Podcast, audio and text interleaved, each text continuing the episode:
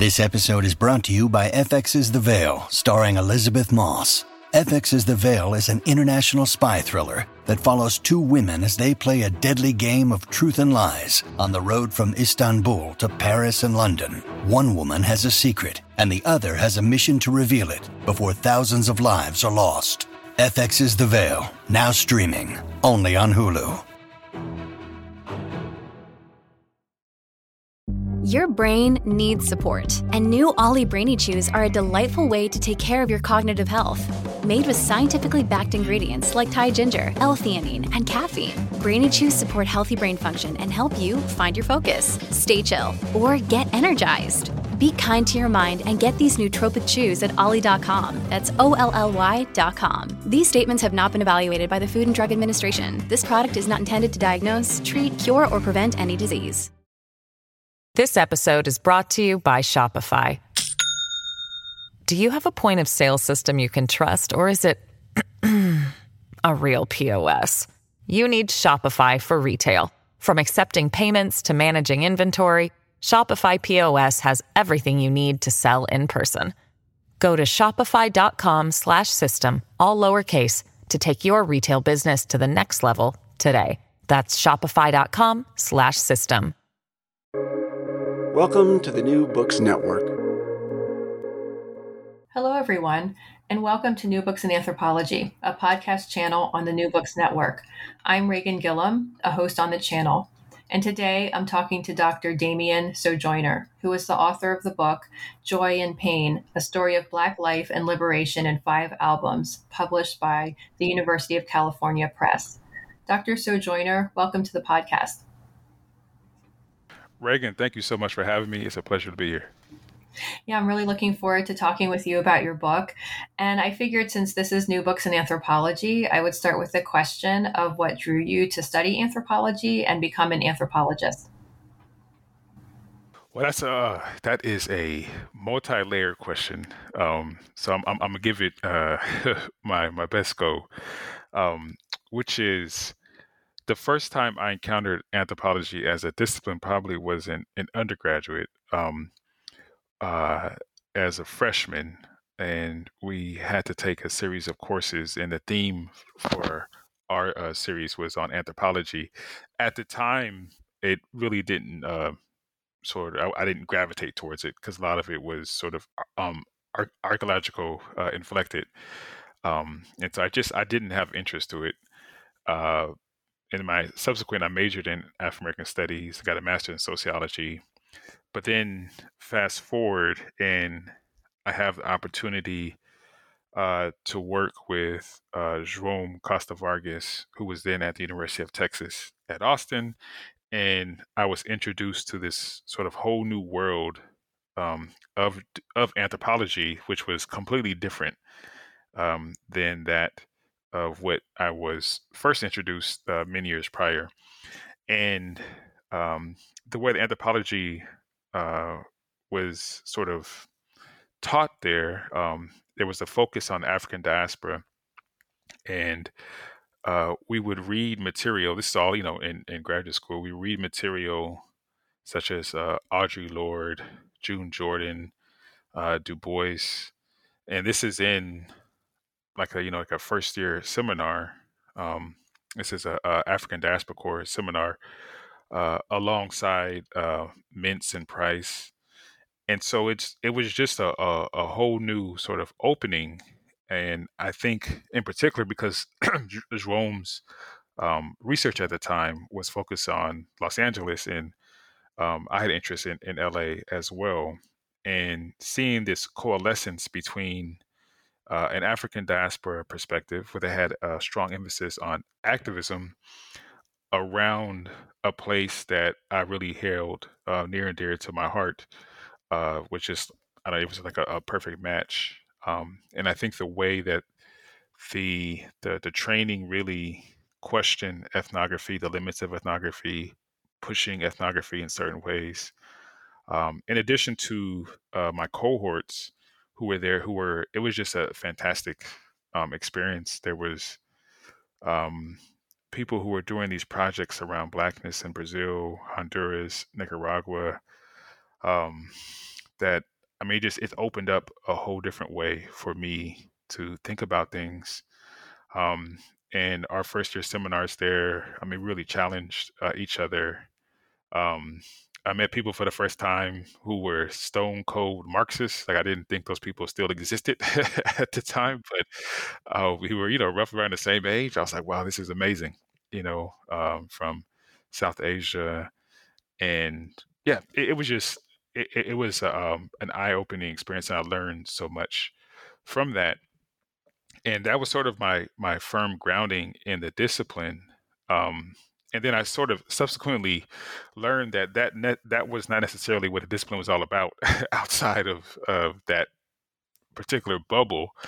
Um, and I was sort of thinking like, okay, this is what, what anthropology is, right? And and I um, prior to that uh, had been going to American Studies conferences, and so I was familiar with what academia was. Um, and so I remember going to my first AAA conference. Right, this is back in like, so I first went to American Studies conference, and my first one was in 2001, and my first AAA conference maybe it was like 2004, 2005, and I was like, oh, Austin is not the rest of anthro right um, and so it was it was a, a, a weird sort of dynamic um, where I was trying to find my footing um, because I wasn't necessarily readily. Um, I didn't. Yeah, I, I, I would say that anthropology didn't necessarily accept me at first, right? I don't know if it, it does writ large, right, um, at all. Um, and to a certain extent, I'm not necessarily worried about that question as much anymore. Um, but you know, prior to then, I was trying to figure out like, what am I going to do? Um, with this degree, you know, that I now have. Um, but long story short, I feel like I'm I'm rambling on here uh, to your question. Um, more more important than like finding a home or finding a space was that I had found an intellectual um, sort of uh, grounding in a way that would enable me to situate how I learned and how I would process information that would forever change um, sort of my, my uh, stance on how the world seemed to me. Um, and for that, I'm forever grateful. Mm-hmm. Yeah, that sounds really interesting and a very transformative experience at, at UT Austin in the African Diaspora Studies program there. Um, and so that that takes me to the question of your your first book was called First Strike: Educational Enclosures in Black Los Angeles. So you've been working in this space of Black people's experiences of education in Los Angeles for some time now. And then this book that we're going to talk about, Joy and Pain, also focuses on Black life in LA. So can you tell us um, anything uh, about yourself and how you came to write this book? Sure. Yeah. So um, as as you mentioned, I, uh, the first research project was centered in Los Angeles, and I'm, from uh, LA uh, as well. Um, and it's a place that's sort of like it's it's important to me in, in many ways because LA um, signifies many things to many people in large part because of the, the entertainment industry being so prevalent here um, and representations of what in particular black LA life are um, are sort of pronounced in a way um, that are in, in some way uh, impact maybe and, and, I, and I say this it's, it's much more nuanced right? But uh, have a uh, a large impact on what black life means for the rest of the country in terms of it being exported out. And purely by that i mean like you know there's so many representations of black la life that get sort of um, consumed by by the public um, that go back to the you know roughly the, the 1980s. It was like a, a, turning point of of that happening. Um, and so I was I've been hyper aware of that, and, and in addition to being hyper aware that California um, is often seen as sort of like this liberal multiracial bastion of where you know everybody can sort of make it um, and and live um, in harmony together, right? And of course, that gets disrupted by 1965 and 1992. Um, but by and large, even now, you still see that Um, as you know, if you turn on the news, the the local news here in LA, there there's been a, a lot of talk about people are leaving uh, LA because the politics are too liberal and they're not tough enough on crime, and that leads to houselessness and all these things, right? So it, it that's still the the subtext um, behind so many of the narratives about LA. Um, and so, uh, given that, um, it registers as a place that is both overstudied and oversaturated at the same time I feel like woefully understudied and under theorized, um, which is a strange duality, but became readily apparent to me in my work with the Southern California Library. Um, and it was through my conversations with the stewards of the library, Yusuf Omowale, Michelle Welsing, um, and Raquel Chavez, that there was a lot about LA that was unseen, but yet all over the place, right? Sort of like hiding in, in plain sight. And in particular, we have been discussing for a long, for almost over, over a decade now. Um, but the sort of the one of the driving forces behind the book was understanding what are the root causes that sort of give rise to both um, the manifestations of prisons, prison industrial complex, carcerality um, on one hand, but then also how are people fighting against those manifestations as well. Outside of the dominant sort of motifs of understanding how one should fight against that. And that's most notably within, let's say, like the nonprofit uh, sector because by and large, um, what they were finding was that um, nonprofits had sort of developed um, entrees with foundation worlds and with the state sort of writ large that excluded the vast majority of black people for whom they were supposed to be talking about and thus represented a, a problem both in terms of um, asserting victories when victories really weren't happening, but then also just a lack of theorizing about what was happening. And so, um, a major um, sort of framing device was to understand the dynamics of carcerality that bled throughout all of these state structures, absent of the physical site of prisons um, and jails.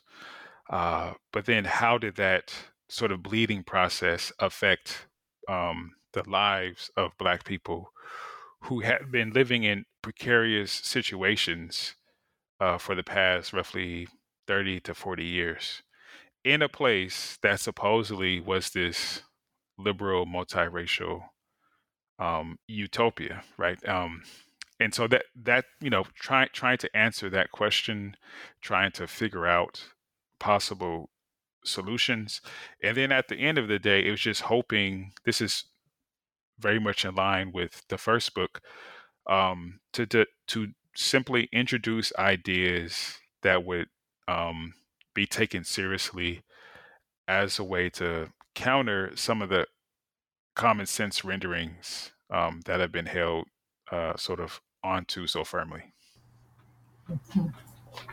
Great. So you may have just answered this question, but I wanted to to ask you um, if you could tell us also in your own words, I guess, what the book is about or what you're arguing in the book. And I, I kind of I start with the title of the book, Joy and Pain, A Story of Black Life and Liberation in Five Albums. And you just kind of mentioned this. You talk about the precarity of Black life in Los Angeles um, and resistance. And I wanted to, did you want to expand on that at all and talk about uh, what the book is about and, and your main arguments in the book? Sure, sure. Um, so my sort of um, coming, and this is, I'll, I'll I answer the question um, by maybe going a little bit more um, in depth to how it is that I came um, to understand the carceral state in a way that that I do, which is that my own sort of political formation was deeply influenced um, by the critical resistance conference that took place on the campus of UC Berkeley. I believe it was in uh, 1998, and it was there that I first heard the term abolition of the prison industrial complex and it sort of just blew my mind right um, and i wanted to learn as much as i could um, about it and what was it exactly that uh, was meant by that and what i quickly um, came to understand is that while there had been a lot of focus in particular in academia on uh, prisons from the uh, from the aspect of the site of the physical prison and from the narratives as dictated by the state. And what I mean by that is um, the state account of how and why prisons were developed. Um, and those narratives also uh, focusing on uh, prisons as relationship to safety um, and measures of understanding um, Black life in the context of a very parochial sense, that being the, the United States, uh, needed to be completely exploded and under um, a new framework that understood the prison industrial complex as being a multi-headed hydra in, in a way uh, that while um, sort of most readily could be seen in the physical buildup of jails and prisons uh, was a part of a state process that really had to be analyzed at, as a, a multifaceted um, system. Uh, and so, in that way, part uh, a major part of the impetus for the book um, was to present an ethnographic rendering of what it is for Black people to exist within a state system, this in, in the case specifically of California, um, that is governed by the logics of carcerality. Um, that is uh, specifically um, my understanding of that is that the carceral state is built upon a system of re- relationships, and these relationships sort of feed each other along the way. Um, and so they, you know, that bleeds through aspects of housing, of education, healthcare, nonprofit as well. Um, so that's the on, on, sort of like the A side of um, each album, um, and we follow the journey uh, of a young man by name of Marley, and Marley and his sort of um, both struggles and uh, successes in forming um, resistance against the carceral state while also navigating its jagged edges. Um, and so, with that, we also have the B side, and the B side are I, I not ethnographic, are archival um, records as taken from the Southern California Library of um, activist organizations who were fighting against the buildup of what what would become the prison industrial complex. Um, the LA chapter of the Black Panther Party, the Coalition Against Police Abuse, uh, Mothers uh, Reclaiming Our Children, and the Clyde Woods archive as well. Um, and so, oh, and, and, uh, and I forgot one, which is the Urban Policy Research Institute. These archives were used in political education classes hosted by the Southern California Library, of which I met Marley for the first time when he was with his um, friends attending during a summer of, I believe it was two, 2009. Um, now, it's important to, uh, to sort of note that the B side sort of lay the foundations and the, the context for how it is that we get to the A side, roughly from the late 1950s up until 1992. Um, Marley's born in 92, and 92 is a very pivotal year um, in LA because that's the year of the rebellion.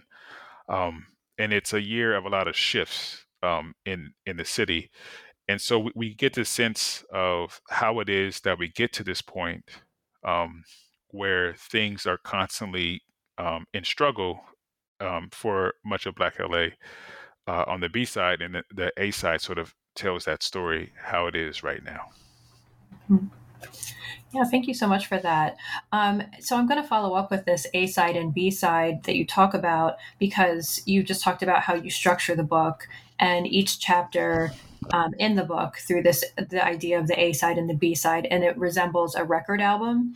And as you just told us, the A side is ethnographic, and the B side gives us this historical context. And I wondered how you came to this structure. And I asked that because I read a lot of ethnographic books, and the structure to me seemed very unique.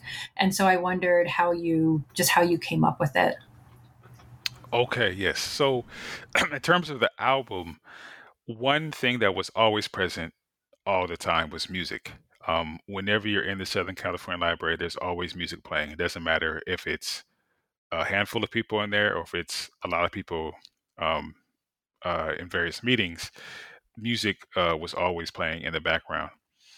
Uh, Marley and his uh, well, Marley is an artist uh, as well, and many of, of his friends were were artists and so music was a presence. We were always talking about music.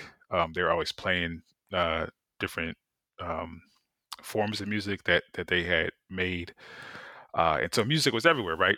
But I'm, I'm, you know, I was sort of, I didn't want necessarily. I was trying to figure out like how to convey that message of music and the writing, and it's very difficult because music music is such an emotional experience and and what i mean by that is it, it's a feeling that you get oftentimes you need to be there um, to to to share it um, and it's something that's hard to to write about and convey the the that strong emotional sentiment that is associated with it. And so um, one of the strategies that i did then was was like well let me sh- if, if i structure the book like an album, then the reader is aware of music um, because of the structure. So in that way, you it, it's always present, but not necessarily sort of like in your face, but you're aware of it. And that was uh, uh you know sort of like a a, a uh, tip of the hat to the Southern California Library because in many ways that's how music um, was situated in in in the library itself of the, this this ever present uh, feel of it. Um, and and with regard to the A side and the B side, um, another um, major source of inspiration was Octavia Butler, um, her writing of the the parable series, um, particular par- parable of the sower and parable of, of the talents, of which are uh, two of my most favorite books.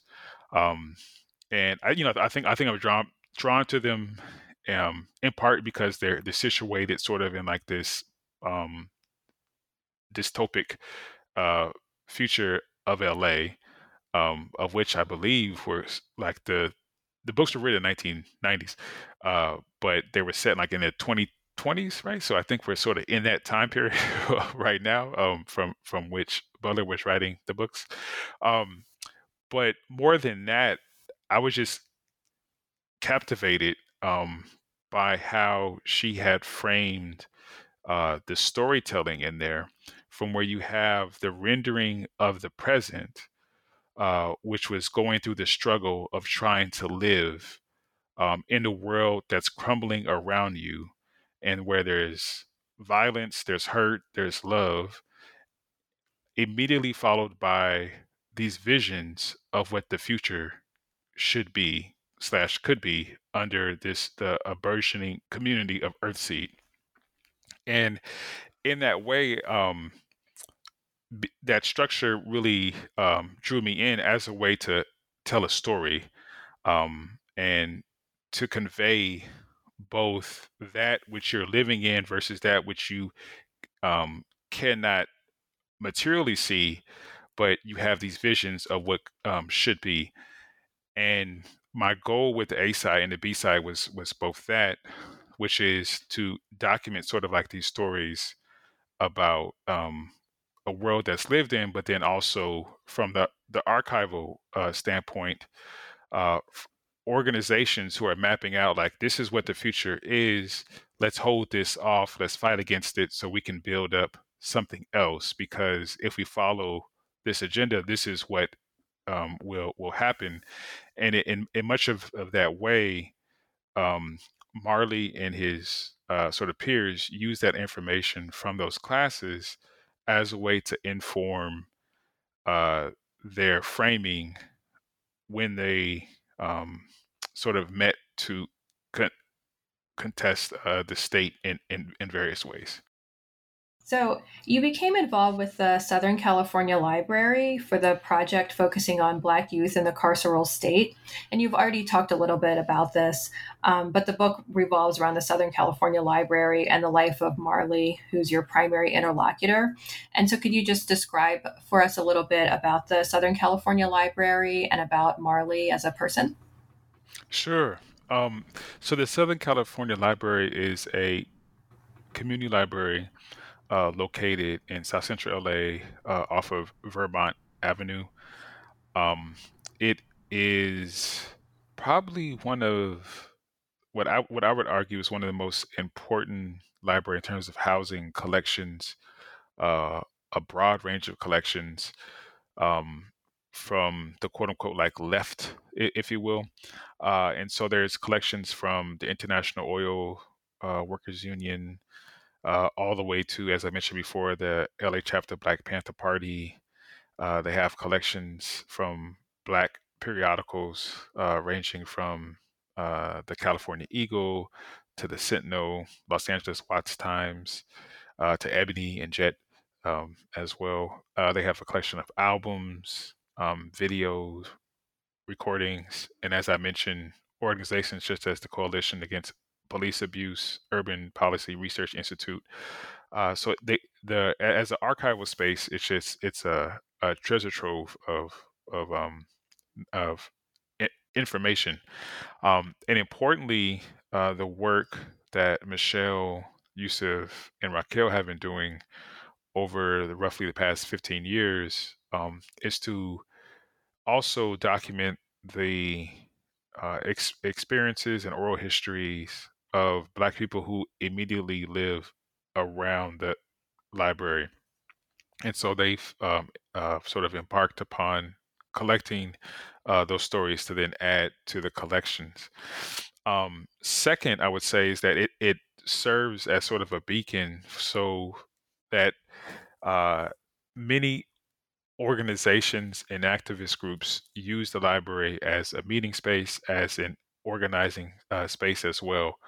Uh, its history sort of dates back um, to the Red Scare moment um, in in um, Southern California, uh, and Emil Freed, who was the the founder um, of of the library, uh, sort of uh, formed this space as a way to collect um, information from people who were literally uh, being hounded by the government for being either communists or sympathizers to the CP, um, and as a way to hold on to sort of like precious documents uh, as well.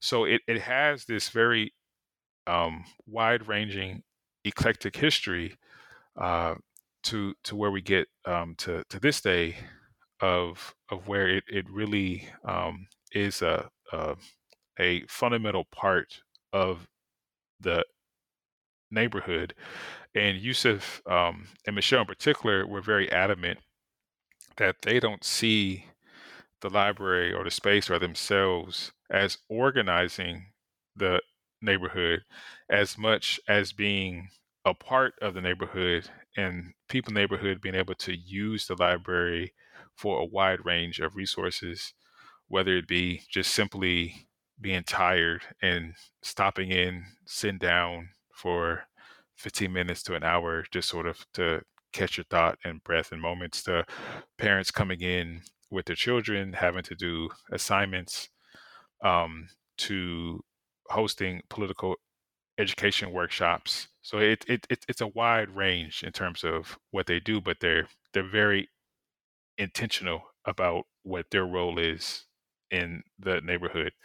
And Marley is um, someone who I met while um, uh, working with the library on one of those political education workshops. I believe he was 16 at the time. Well, when when we first met, and he had withdrawn from school. Uh, he was houseless, but yet he was a very instrumental person in the neighborhood, um, just because of this sort of natural charisma uh, that he had, uh, and he uh, was he he had uh, like this air of confidence about him that was very similar to many other people in in the neighborhood as well in in in, in the sense that the sort of there was no he was not defined by the state's narrative of who he was at all and that became very um, important in terms of understanding how it is that black communities in particular in la um, have been able to come up with a host of ontological traditions that completely circumvent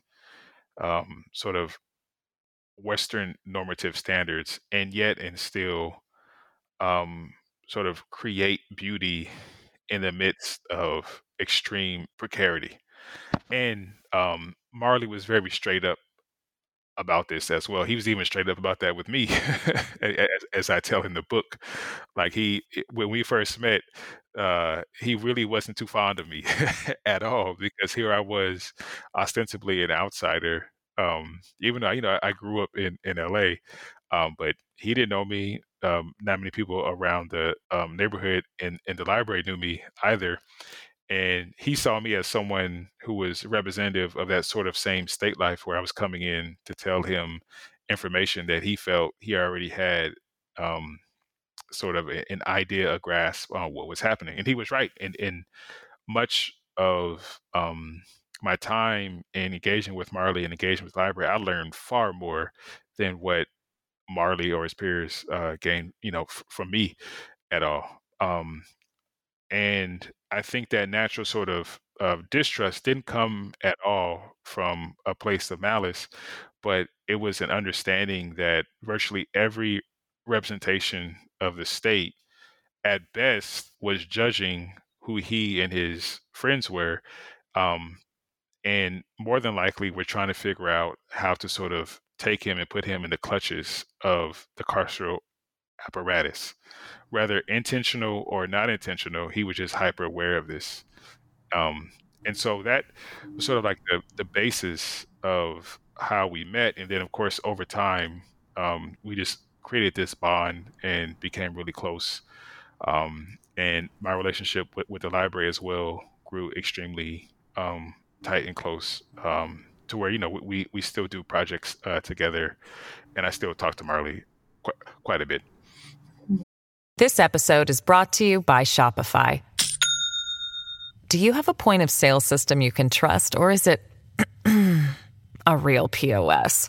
You need Shopify for retail. From accepting payments to managing inventory, Shopify POS has everything you need to sell in person. Go to shopify.com/system all lowercase to take your retail business to the next level today. That's shopify.com/system. Yeah, the Southern California Library seems like an incredible resource for the community, and Marley seems like a really um, just a really amazing kind of interlocutor in the book and his his personality is just um, it's just it's just clear in the book as you and your the relationship that you have to him as well kind of jumps off the page. And and just to go more into i guess the content of the book you look at the you know precarity of black life as you said earlier through the lenses of food work education and housing and i just wanted to maybe focus i guess on education um, because and you, as you said, Marley and you seem to really get at these absurdities and contradictions between what the state wants um, and and the effects of it. So the state is constantly trying to institute what it thinks is what it thinks the community needs, but it leads to these usually contradictions and um, and, and maybe further furthers problems. And so, for example, you point to this contradiction about how education can work against Black people and make make life more precarious by where the schools are just simply located in the community. Um, and so, I wondered if you could just uh, expand on this and talk about it. Sure, and I think that you know part of that goes into those ontological worldviews of how people literally see um, uh, the sort of mapping of space um, is dramatically different. And then be, because of that, then uh, they have sort of knowledge that's gained that looks or maybe considered to be absurd slash conspiratorial as well. And um, an, an anecdote is exactly um, what what you were alluding to in in that uh, during this time period which is roughly around 2010, 2011, uh, there there were several schools that were being built um, as a result of a bond measure that passed in LA. Um, and the LA Unified School District was um, sort of charged with building a series of elementary, middle, and high schools uh, throughout the city because a lot of the schools were overcrowded.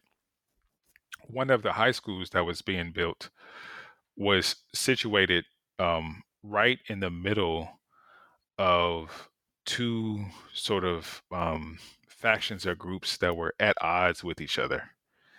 And Marley knew this um, very well, as did most people in in the neighborhood.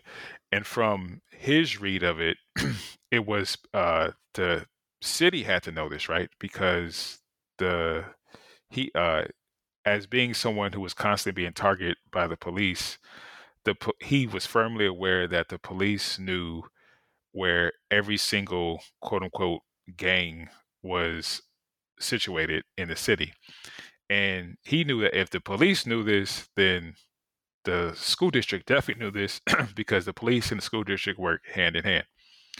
Um, and so the he also was he also knew that if a school was built in his neighborhood that problems immediately were going to happen because you're going to have um, youth from both sides of the neighborhood meeting in this one place and that was going to present a whole bunch of problems like a series of problems. From marley's vantage point this was very much intentional because then it would provide a justification for the police to increase their presence in the said school, right? And then begin to do the work of surveilling, arresting, and forever altering the life path of Black youth. So that's just one anecdote of um, of how it is that there can be on the face of it a benevolent measure that's passed, but when you actually get down to the planning and implementation of, for in this instance of schools, something else slightly more nefarious um, is more than likely a, a, afoot, uh, sh- shall shall we say? Mm-hmm. Yeah, and that's so important. The knowledge that people in the community have is, and that and that he even knows that the city knows this too further, you know, contributes to his his understanding of, of what's going on and the and the kind of structures that are that are at play, which I'm going to ask you about um, in a second. But I wanted to ask you then, what is the B side of this I, this discussion of schools? Um, right, that you then right. pull out of the archive because I think you talk about like some policies that are happening after the Watts riot, and so how were um, schools then constructed as sites of containment for Black youth? Right. Yeah, that's a that's an excellent follow up, which is that while that may seem, and that's why I, I bring up that term conspiratorial, is that Marley's argument may seem to be far afield in that way, if not it the understanding of what happens after 1965, which is that there's a recognition, there's a direct recognition that the Watts Rebellion was organized, in particular, out of high schools, and in particular, out of um, four to five high schools in South Central LA, such as Manual Arts Dorsey High School, uh, Fremont High School, and Washington High School, uh, being four of the most prominent uh, at the time. Um, and that Black organizations, which um, such as the Slausons and the Gladiators and the Businessmen, uh, which were organizing out of these high schools, were responsible for leading the revolt against the city and the police in 1965. This was acutely made aware um, by the city. Like they recognized that they had completely um, missed this. Like they they just didn't see this at all, um, sort of coming. This idea also, as, as an aside, that um, 65 and 92 were somehow spontaneous actions that were not planned or organized uh, is completely discredited by the archive itself, in which the city recognizes that, in fact, it was well organized and well planned.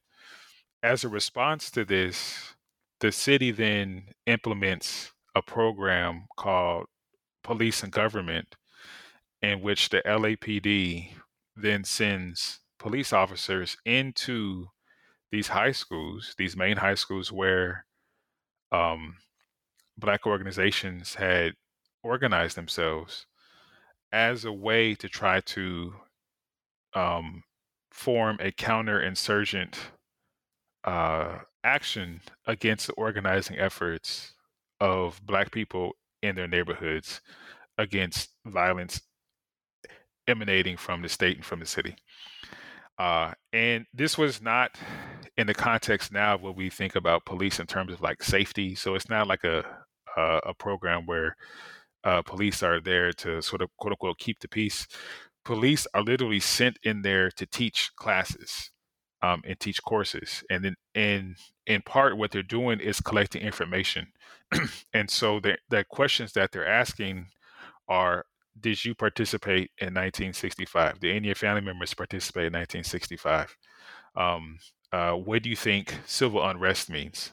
All the way to gathering information with regards to um, the Bill of Rights, telling them this is what the Bill of Rights means for them, so on and so forth, right? So then, if we fast forward to 1992, then um, we see that this is ha, this has been sort of heightened um, and intensified because black people just didn't take this sort of laying down. Um, and what, what I mean by that is the logical sort of expression of then being further enclosed upon when the demands are in fact to the counter, which is to have autonomy and autonomy in the sense of either making your own decisions about what should happen in the school ranging all the way to just give us the material resources and we will make our own schools. Those are the demands that were on the table.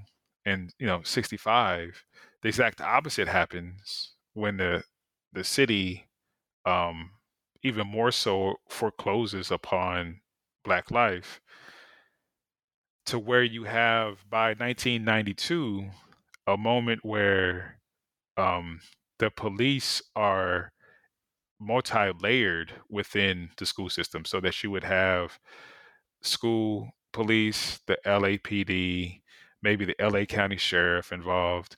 You have staff officers who serve as de facto police. There's these engagements between the la county district attorney's office and school districts there's grant money that's being given from the federal government that's funneled to the state governments, that's funneled to local county go- governments in order to um, enclose upon Black life in the name of public safety.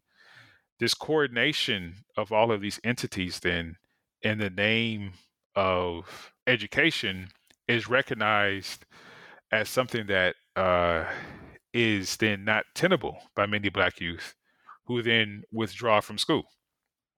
So then by that time period, the rate of withdrawal by Black youth in LA um, is in some years upwards of over 40%, right? Um, which is an indictment of what's going on in the schools.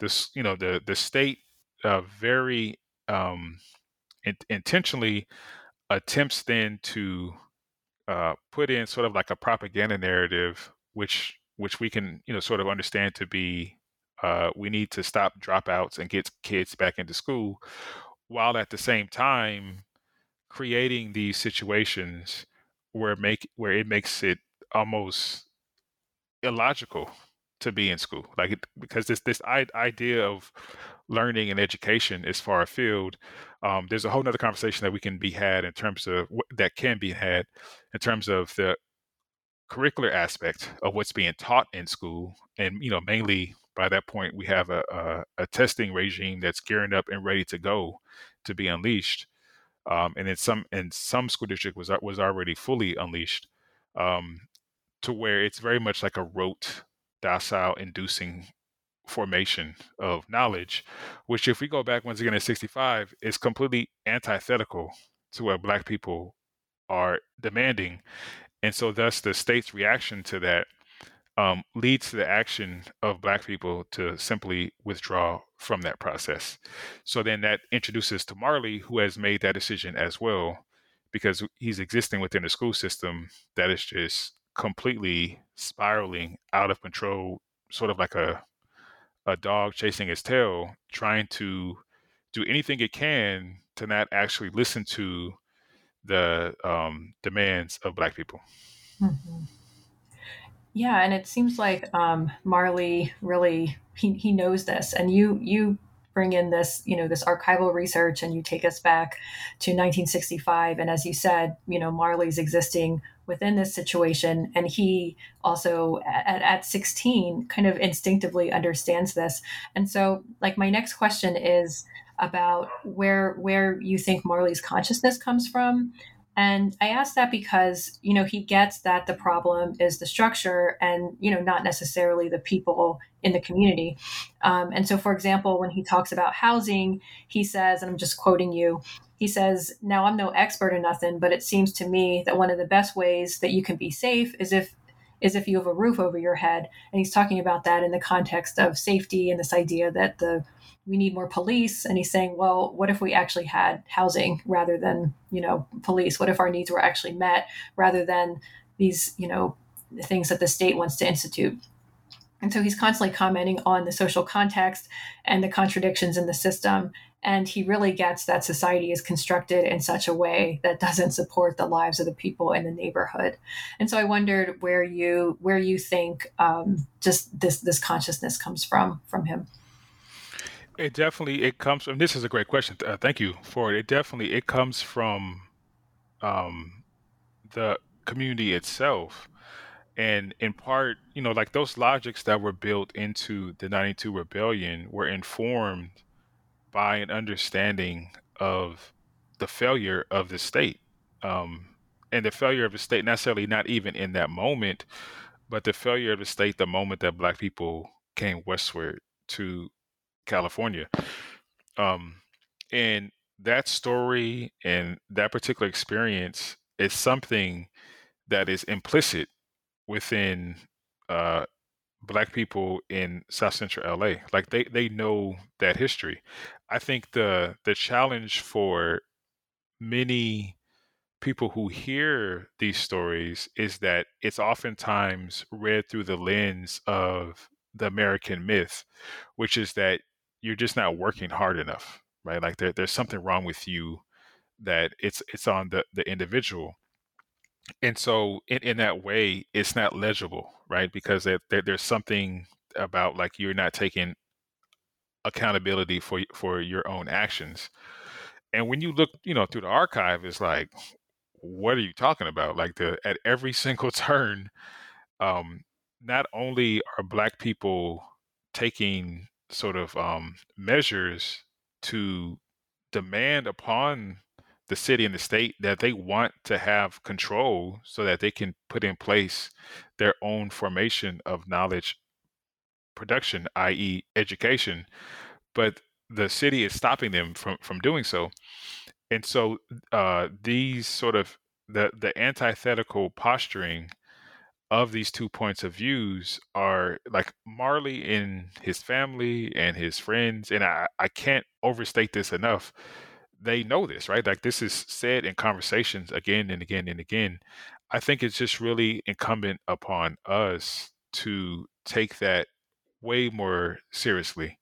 Um, and in large part, this is, you know, um, a major uh, goal of the book is to make the illegible legible, which is that so much of our understanding of Black life has been made um, uh, completely illogical to what the way of human existence should be. Um, and in in in many ways, uh, what in particular the the archival renderings of that show is that if you continue to follow along that path that it will ensure to enclose upon black freedom uh and freedom for for everybody in in in that regard right? So that if if we center um these sort of uh stories and experiences as a way then to develop strategies and theories then you really get a, a, a very astute um, understanding of the state, of culture, of politics, of economy, um, which just develops a completely different uh, formation of, of analysis um, as well.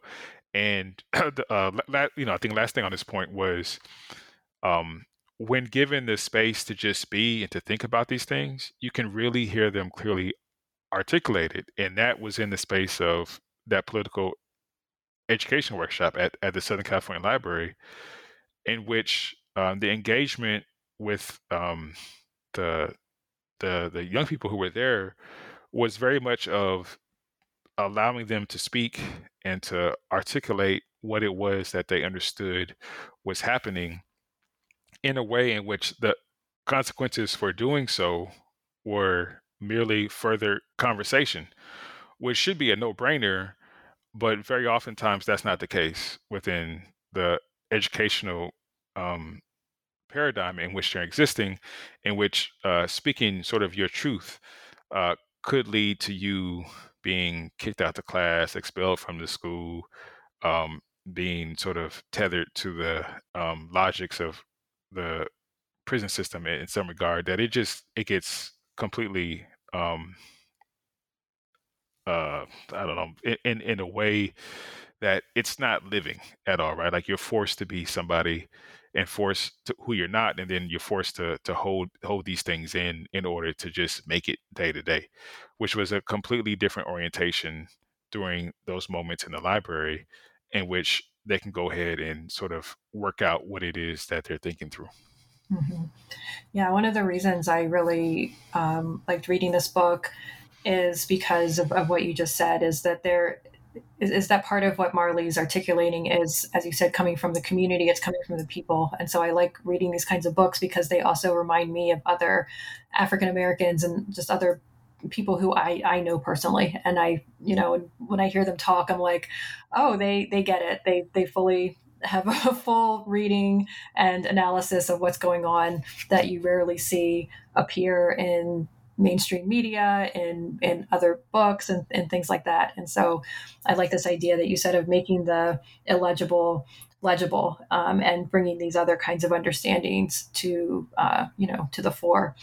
And um, and so I also I just recently went to this Modernism Week in Palm Springs, and they were talking about the California Dream, and there were some presentations as well that talked about how the California Dream did not always you know come true for for Black people and African Americans. There were significant barriers to to that, and you know I wanted to shift this to because your narrative is very evocative of Los Angeles, of course. Um, I'm, I'm also a resident of LA, but I've only lived here for, for five years. But I was particularly attuned to your descriptions of like the freeway, of the weather, the haze. As before we started with the podcast, we talked about how it's raining today, which is rare. Um, but in the book, you guys, you and Marley are constantly like you're driving around the city. There's a lot of movement in the book. You, you're constantly in the car. Um, you're literally in the streets of LA. And so I wondered what kinds of commentary or criticism were you making about Los Angeles as a city? Gotcha. Yeah. So it, you know, um, I don't it, actually, I don't think implicitly I was um, necessarily making a critique of the city um, as much as uh, trying to document what it was like and what it took to get around the city. That's A, right? Um, and then B, um, to also give the perspective of what it means to maneuver in this space uh, in a way that's authentic to the space. And and what I mean by that is, if I was in New York or if I was in Washington D.C. or or Philly, um, that much driving just wouldn't make sense, right? like in, in in that way, because there's other ways that are much more logical to to get by and, and move that just aren't possible in LA because the space is an urban sprawl that is um, maybe unrivaled in terms of a city outside of Chicago, but even Chicago has a pretty functional public transportation system, which LA's public transportation system is not functional. As someone who's attempted to take it and sort of been failed upon several times, um, and um, so so in in in that regard, you know, if if there is a critique uh, of it, is just how hard it is to actually move from one space to another if you don't have access to a car. Otherwise, you're reliant upon a system of mainly buses to to get by, and the buses are um, crowded usually. Like they're they're pretty heavily used, um, but they're also um, not necessarily they, they don't run on time all the time. Um, and it's you know it, it's just it's it's difficult to get from one part of the city to another part, in particular if you're trying to to get goods or resources or services. So if, if you have to be, for example, at a county building, um, way on the other side of of LA, uh, within an hour, and the bus runs once an hour, like you're not going to get there like it's impossible to to get there. So so that aspect of it is is extremely um, true. I think you know for me documenting um, LA uh, through this experience of sort of of driving around was eh, you know an attempt to um, describe the city in a way in which many people experience the city themselves. Uh, and so much of the time that's spent around LA is going by places that have so much beauty and are so profound, but oftentimes people just miss it because you're literally trying to get from one place to another in a car, which again is it's much different than than other cities in which you can really you know if you're in New York and you're you know traveling by foot, you really get to experience the city in, in a completely different um, way than if you're in LA. Um, you know, in LA's attempted to f- form slash replicate that with downtown LA, which is a conversation for a, whole nother podcast, maybe. Um, but that's been like a miserable failed experiment.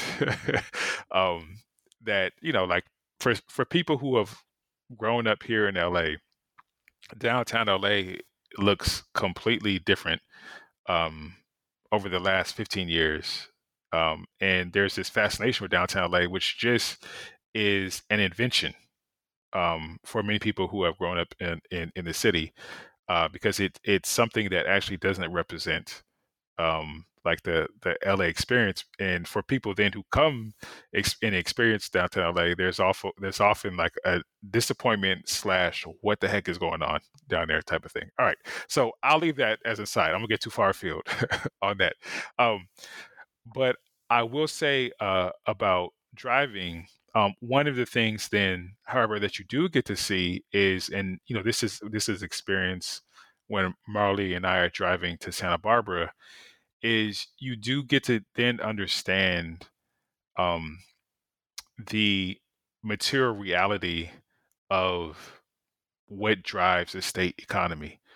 So much of the understanding of California is of either it's a tech beacon, such as Silicon Valley, and increasingly what they call Silicon Beach in Southern California, um, or the entertainment industry. But in fact, much of what drives the state is agriculture. And so we see this driving from LA to Santa Barbara because you have to pass through um, Ventura and Oxnard, of which they're just fields and fields and fields of agriculture that, that is being grown. and then this this question of land becomes readily apparent. And so referencing then back to your previous question about how is it that you know Marley is able to come up with this analysis is that once you're able to you you have this understanding that there is enough space in this place for all of us to be able to live in a way that where we can have safety. There's enough food for everybody, right? This is a thought that you already know. You drive roughly 70 miles north out of the city, and all of a sudden you see all this land, you see all this food, and you question, how can we be going hungry and not have land where there's all of this that's right here, right? And those two diametrically opposed sort of um, understandings of, of, what's happening are put together, and um, it's through sort of like the the the travel and experience of moving through uh, this space that the um, continuity of Black ontological experiences are made known. That is the importance of understanding agriculture to the state of California as being um, very much tied to why the state is so valuable and so important to the rest of the United States, but then also um, how that's in direct tension with the demands of Black people as well. Simultaneously to to that is that you see all these people who are working in the fields and then how that labor is being exploited and then tied to the experience of Marley and his um, friends also, right? So all these things are coming into point of view through the sort of the the, the aspect of of driving and, and seeing all this right in, in front of your face, but being able to interpret that in real time as well.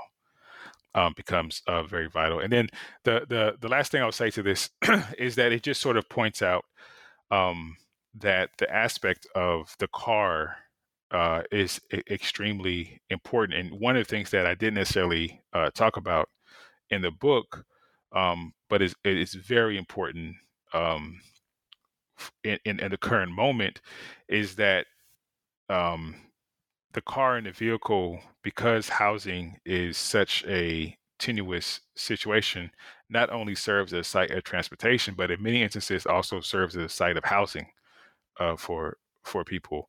And so there's there's like another layer that's added to that in this space that has all this land that's very vast, that's sprawling, is that somehow this thing that's needed to move around all that also then serves as a ironic site of like a, a home in in some respect. Yeah, so thank you. So you um, back to the, this question is kind of back to Marley, but it's also maybe about the um, I guess research of the book too. Um, and so you you place the analytical and narrative weight on Marley in the book um, meaning he's like your primary interlocutor. And I said this to you before we started. I was talking to the last person I interviewed for this podcast was Dr. Lee Baker, and so we had um, had talked about this as well.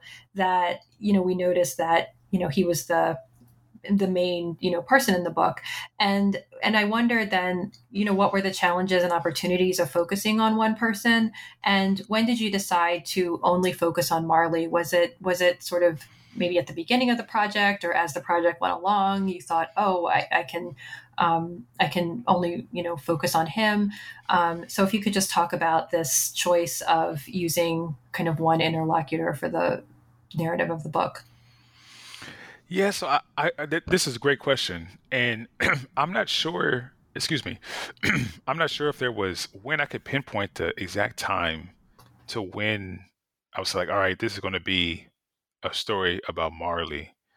Um, in terms of it registering that like the the weight or the gravity of his story would carry the the the book forward in as much as that Marley was representative of many people that I encountered and met um, in terms of like his understanding of knowledge, his understanding of education, the journey in terms of having withdrawn from school, having a, a family dynamic which was um, very tenuous, um, as well as trying to figure out how to um, quote unquote like make it and make it not not in the sense of how to make it so that they can make it out but actually how to make it so that the community itself could um, realize uh, its vision and in that way then um, I, I, you know th- there was a point in which uh, telling multiple stories i felt would blur that particular continuity of it. While it would perhaps add nuance and depth to it, there's a way in which you get the multiplicity of the experience of being black in the city through being able to focus in on this one particular um, rendering of of um, what it meant to be a young black person at the time. Now, I would also state that there, you know, uh, the story, if it was told um, through the lens of someone who was um, like maybe older or someone who, who didn't identify as masculine or um, someone maybe who uh, was more inclined to be in line with like the state process, it would be a completely different type of narrative. So that part I'm acutely uh, aware of.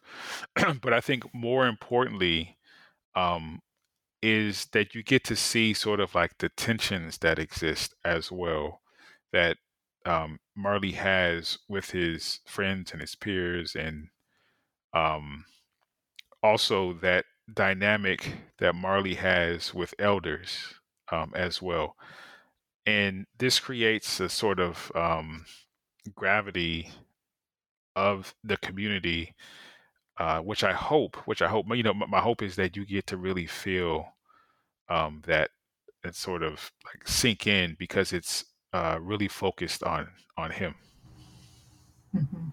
Yeah, I think you do uh, get to see his interactions with other people, and you take us into the Southern California Library and the you know barbecue that he's trying to plan. I mean, it very is very very much a book um, grounded in the in the community that you were looking at.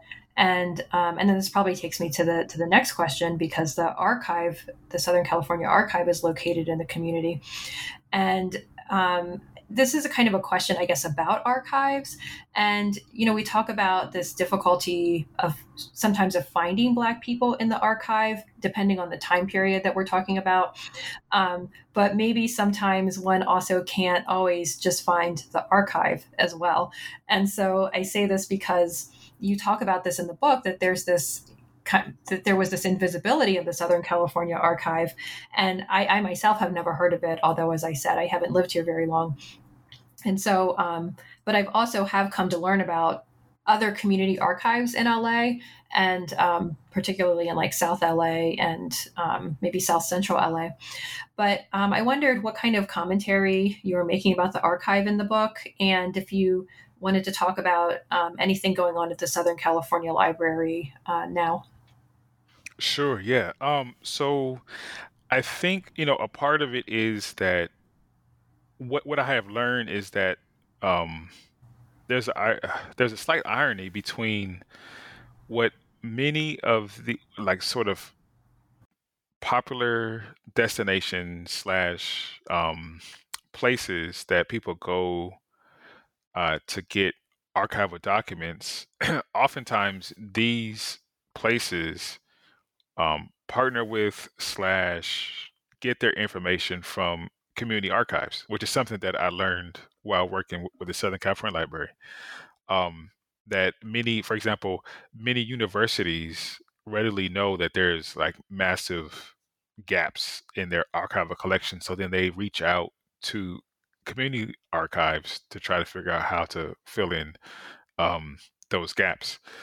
And so that being said, um, the Southern California Library itself represents both like there's this there is an archival um, aspect to understanding um, the needs and being attuned to uh, that of black communities and black neighborhoods in a way uh, that needs to be handled with care and with love and that is perhaps one of the most uh, important aspects that Yusuf Michelle and Raquel conveyed to me, which was that in order to have people be able to engage with archival material, they couldn't necessarily have those same measures or policies that traditional archival spaces had, right? So when you go into the library, um, it's not as if you have to request something and then wait and you get just that one thing. It's very much a, a, a dynamic where they will give you like what whatever it is that you want like here it is. Like you can see all of this if you want it right? You, you, you can you can have this whole box and go through it and see what you can find and learn from. We will sit with you and we will help you try to figure out to the best of our ability how it is to find something like x y or z we will host classes for schools uh, in the area. If, as, as I mentioned before, um, parents come in with their kids and they have to do an assignment, they are able to suss out like the the most readily easy, easily accessible formation from the archive or from their book collection to help out right it's definitely this dynamic in which they understand their relationship to the community their relationship to the archives is as such that they don't they're not owners of the archives. They're they are stewards of the archives, but they're not owners of the archive. That's A.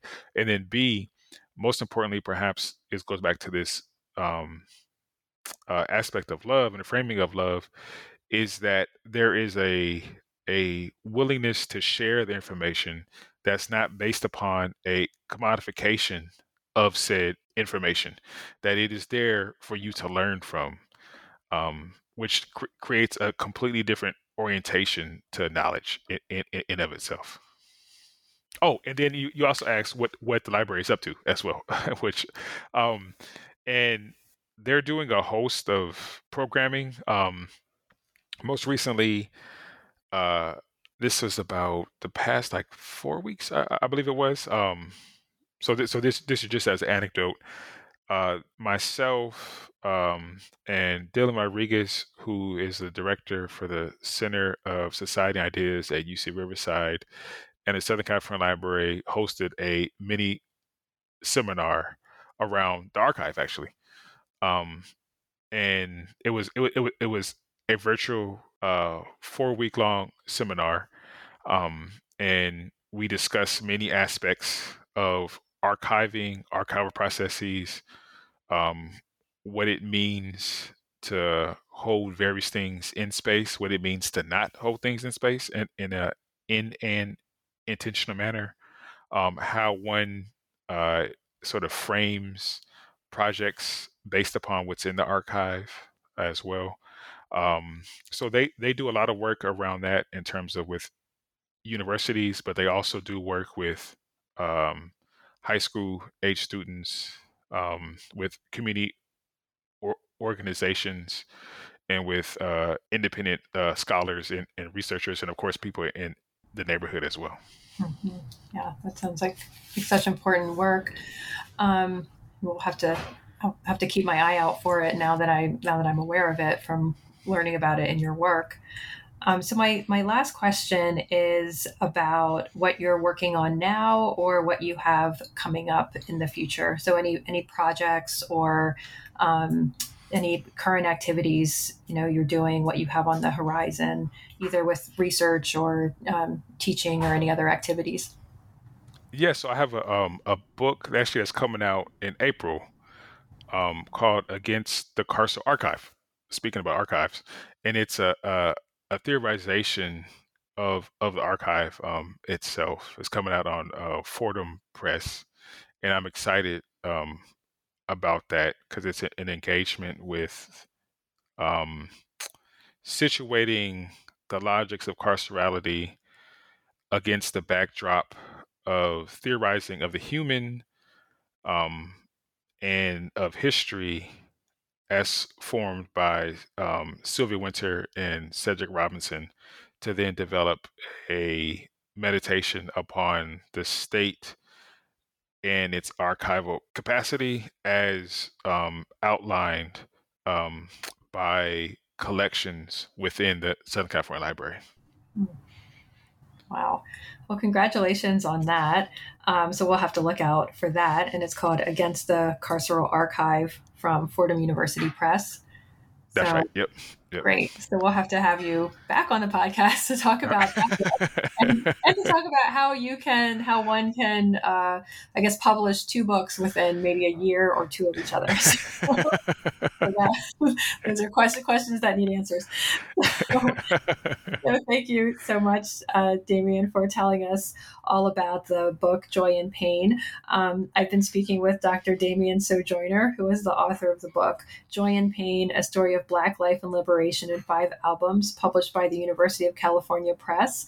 Thank you so much for writing this book and for sharing it with us on the podcast. Thank you so much for having me. I greatly appreciate it. These are wonderful questions, um, and thanks for the invitation.